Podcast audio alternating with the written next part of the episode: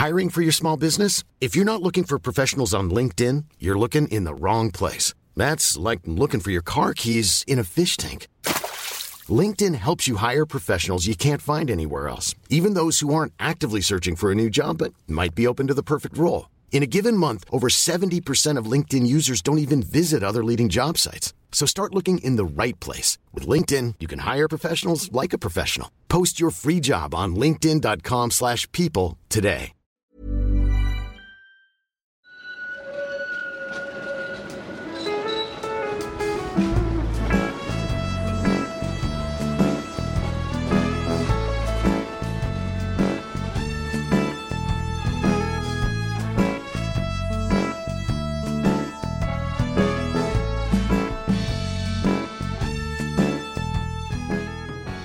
Go for it. Hej och välkomna till Gator och torg i Göteborg, en podcast om platser i Göteborg. Jag heter Malin och jag är programledare i podden. Med mig har jag som vanligt gymnasieläraren och Göteborgskännaren Mattias Axelsson. Hej! Hej på dig Malin. Hur mår du idag? Jag mår eh, som jag förtjänar. Du är lite sleten idag kan vi säga. Ja, Och det blev lite sent igår va? ja, det blev det. Vi behöver, inte, blev- vi behöver inte gå in på detaljer kring det. Nej, Men lite sent blev det. Malin är lite tröttare än vanligt. yes. Men eh, ändå ska vi försöka göra en podd. Det, det gör vi. Sitta här och svettas. Mm. Men innan vi drar igång så påminner vi om gator och torg i Göteborg på Instagram. Mm. Där Mattias brukar lägga upp lite fina bilder och kartor och sådär. Som eh, På, hur, passar avsnittet. på hur det var förr på de platserna som vi pratar om och som vi har besökt. Och det brukar vara väldigt uppskattat. Eh, och sen ska vi tipsa också om kontot Det Gamla Göteborg som är i också poddens Instagramkonto men där jag lägger upp bilder från hela Göteborg. Lite så här före och efterbilder. Så här såg det ut på 1900-talets början och så ser det ut idag. Så Gator och torg Göteborg och Det Gamla Göteborg kan vi tipsa om. Mm. Och patreon.com gator och torg i Göteborg. Och där går du in och blir medlem. Så om du vill stötta Varför ska man bli det? För att man eh, då får tillgång till samtliga avsnitt. Eh, Vartannat avsnitt av podden är ju Patreon-exklusivt, vilket innebär att du inte får lyssna på hela avsnittet om du inte är månadsgivare. Samt att du stöttar podden och gör att vi fortsätter att komma ut. Och vi har ju sagt att när vi blir 100 Patreons, då ska vi höra någon liten typ av jubileumsfest eller liknande. Och det är en handfull kvar innan vi når 100-taket. Så tipsa gärna en kompis, kollega, vän eller släkting om att bli Patreon på patreon.com snedstreck gator i Göteborg. Ja. Idag ska vi prata om Slottsskogsvallen. Mm. Och eh, varför tycker du att vi ska prata om det? Ja, det är egentligen av två skäl. Det första skälet är att Slottsskogsvallen så tydligt hänger ihop med jubileumsåret 1923. Alltså det som är 100 år sedan i år. Och just i dagarna så är det ganska precis 100 år sedan, sedan Slottsskogsvallen invigdes. För Slottsskogsvallen är ju en av alla de byggnader som tillkommer i samband med jubileumsutställningen. Vi har ju pratat om Götaplatsen och vi har pratat om eh, Nej, vi har inte pratat om eh, Botaniska som ju också eh, är ett resultat av jubileumsutställningen. Kanske vi ska åka dit och göra ett avsnitt om någon gång i framtiden och därtill en rad andra byggnader. Och dessutom så har ju Göteborgsvarvet precis gått av stapeln. Det var ju igår när vi idag spelar in avsnittet. Du sprang inte varvet igår, det är inte därför du är trött. Nej, Men eh, du hade... Ja, du, du, du jag hade trodde kunnat att springa, jag skulle springa Du varvet. trodde att du skulle springa varvet. Dina vänner fick dig en liten stund att tro att du skulle springa i Göteborgsvarvet. Mm, jag Det blev ing- lite prankad. ing- ingen av oss som har sprungit eller någonsin kommer att springa, gissar jag. Möjligen ner till bussen. Ja, om man är lite Ja. sen. Nej, men det har ju alltid varit en, eh, en plats som alla förknippar med Göteborgsvarvet. Ja, och så länge som du och jag har levat i princip så har ju Göteborgsvarvet haft sin start och slutpunkt på just Slottsskogsvallen och det har ju verkligen vuxit till Mm. en massrörelse. Till en stor Göteborg. fest. Ja, det är ju verkligen det. Jag var inne i stan en sväng igår och åkte då förbi Slottsskogsvallen och kunde ju konstatera att det var hur mycket folk som helst Eh, och så har det ju varit i flera dagar fram tills att varvet startar. Och nu när vi är här idag så ser man ju fortfarande delar av loppet kvar. Det är ju inte så att man har plockat bort allting. Eh, men det blir verkligen en folkfest runt de dagar när varvet springs. Alla, alla känner nästan någon som springer också. Ja, och man kan ju numera följa varenda löpare digitalt på nätet för att se exakt Ja. var den befinner sig. When you're ready to pop the question, the last thing you want to do is second guess the ring. At Bluenile.com, you can design a one of a kind ring with the ease and convenience of shopping online. Choose your diamond and setting. When you find the one, you'll get it delivered right to your door. Go to Bluenile.com and use promo code LISTEN to get $50 off your purchase of $500 or more. That's code LISTEN at Bluenile.com for $50 off your purchase. Bluenile.com code LISTEN. Burrow is a furniture company known for timeless design and thoughtful construction and free shipping, and that extends to their outdoor collection. Their outdoor furniture is built to withstand the elements, featuring rust-proof stainless steel hardware, weather-ready teak, and quick-dry foam cushions. For Memorial Day, get 15% off your Burrow purchase at burrow.com slash ACAST and up to 25% off outdoor. That's up to 25% off outdoor furniture at burrow.com slash ACAST. Ja. Men innan allt det här, vad, vad var det för plats innan de här grejerna vi pratar om? Alltså innan man bygger Slottsskogsvallen och och alltihopa. ja, Ja. Nej, men alltså Slottsskogsvallen, det hör man ju på namnet. Det har ju fått sitt namn från Slottsskogen. Som vi har gjort ett avsnitt om, jag och Daniel, för ganska länge sedan. Och Slottsskogen i sin tur har fått namn av att det var skogen som tillhörde Älvsborgs slott. Alltså det slottet som sedan 1300-talet låg nere vid Klippan. Och namnet Slottsskogen blir etablerat på 1700-talet. Fram tills dess så har platsen kallats för en hel del olika saker. Sundshagen, Sundsmarken, Änggårdsskogen. Och Slottsskogen var till en början en väldigt otillgänglig skog. Man hade från medeltiden bland annat dovhjortar i skogen. Och sen 1621 så grundas ju staden Göteborg. Och staden Göteborg är då en väldigt skitig och smutsig stad. Jag tror att du och jag berörde det ganska mycket när vi gjorde avsnittet om Västra Hamngatan. Hur, ja, men hur skitig den här stan faktiskt var när den byggs och även flera hundra år framåt i historien. Vilket innebar att de som bodde i Göteborg behövde någonstans att liksom ha rekreation.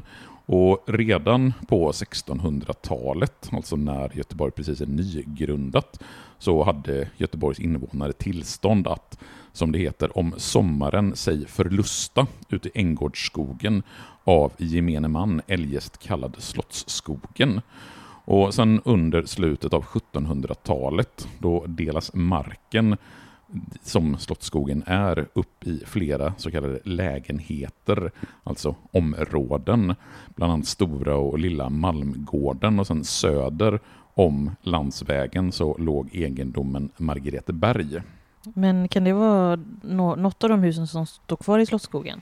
Ja, precis där Slottsskogsvallen har sin parkering, alltså precis bredvid Margretebergsmotet och precis vad blir det då söder om Margretebergsgatan så har vi faktiskt rester av de byggnader som tillhörde Margreteberg. För det var en gård som i början på 1800-talet eh, tillhörde Älvsborgs Kungsladugård som arrenderades ut till olika eh, innehavare, eller olika folk som bodde då och använde sig av gården. Och när Majorna sedan 1868 införlivas med Göteborgs stad så har egendomen en sträckning på 28 tunnland. Och namnet Margreteberg ska gården ha fått av den första arrendatorns hustru, Margareta Mårtensson. Sen så byggs det här bostadshuset som fortfarande står kvar samt laggården under slutet av 1800-talet och bostadshuset är av trä i en och en halv våning med ett tegeltäckt sadeltak. Ekonomibyggnaden som ligger strax där bakom är delvis utförd i det som kallas för en korsvirkeskonstruktion. Och jag känner ju alltid när jag ska beskriva den här typen av byggnader med den här typen av begrepp att jag aldrig riktigt bottnar i det jag säger. Men eh, man kan åtminstone, tror jag, se framför sig vad en korsvirkeskonstruktion är. Och sen när vi kommer in under det tidiga 1900-talet, det är då idéerna om att börja använda det här fältet som tillhör Margareteberg för idrott. Och då tänker man ju på organiserad idrott, Mm. som i tävlingsform och sådär. Men hur länge har det funnits eh, organiserad idrott i Sverige? Ja, så själva ordet idrott det börjar man använda i Sverige under första halvan av 1800-talet. Men någon typ av idrottsliknande spel eller lekar, det kan vi spåra betydligt längre tillbaka i historien. Det finns varpastenar som är åtminstone 2000 år gamla. Och då är vi tillbaka på järnålder. Vad är det? Varpastenar. Mm. Alltså det är sådana här eh, runda diskusliknande stenar som man, jag tror framförallt på Gotland så är det en del av de här eh, gutiska spelen. Aldrig testat det själv, men jag kan lägga upp bilder på vårt Instagramkonto på Mhm. varpastenar. Sen har vi från vikingatiden belägg för att idrottandet där var en integrerad del av samhället. Man hade tyngdlyftning och olika typer av längd och höjdhopp, bågskytte. Sen så vet vi ju från den tidig moderna tiden, alltså 15, 16, 1700-tal, att i städerna och då framförallt Stockholm förekom olika typer av turnerspel, men då var det ju framförallt kungamakt och adel som deltar. Och det är när vi kommer in först då på 1800-talet som man kan börja prata om idrott i någon bredare bemärkelse. Det som slår igenom under första hälften av 1800-talet är den så kallade linggymnastiken. Där ambitionen var helt enkelt att folk i allmänhet skulle röra sig mer. Och motiven till att folk skulle röra sig mer, det var dels för att det faktiskt var bra för hälsan och intellektet hos människor, men också för att man på det sättet fick skickligare soldater. En viktig rörelse under 1800-talet som påverkar idrottsutövandet det är ju urbaniseringen, det vill säga att människor flyttar från landsbygden in till städerna. Och med urbaniseringen och framförallt med industrialiseringen så får vi ju för första gången egentligen i mänsklighetens historia fritid. Det vill säga man får tid som inte är arbete. Tidigare så hade man ju arbetat i princip dygnet runt eftersom man hade varit tvungen att göra det i jordbruket. Men i och med att vi nu får fritid så blir det mer legitimt att anstränga sig till ingen nytta. Det vill säga att du har fritid där du kan göra saker. Och i och med att fritiden växer fram som en, ett koncept så får man också en ny syn på barnets behov av lek. Det folkliga intresset för den egna hälsan och välbefinnandet växer fram under 1800-talet.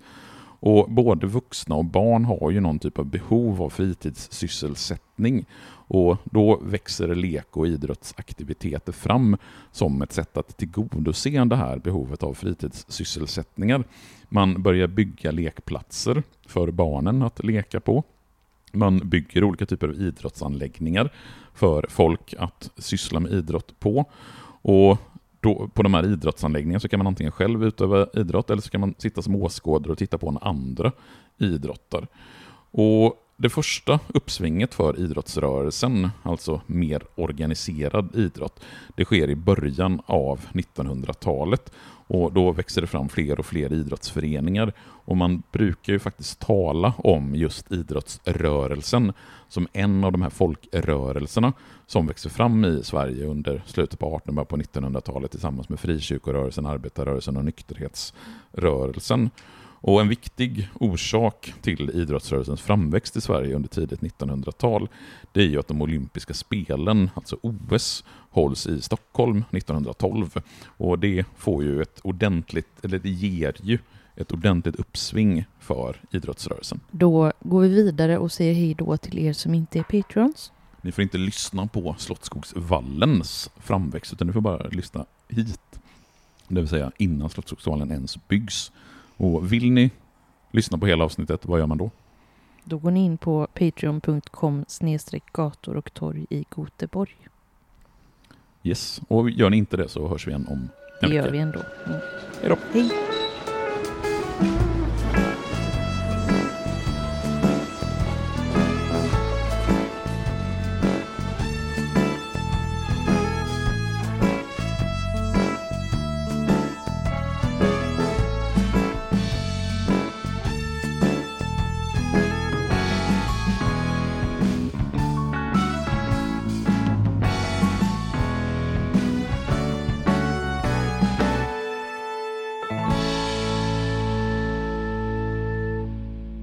Gator och torg i Göteborg produceras av Reostat Media AB.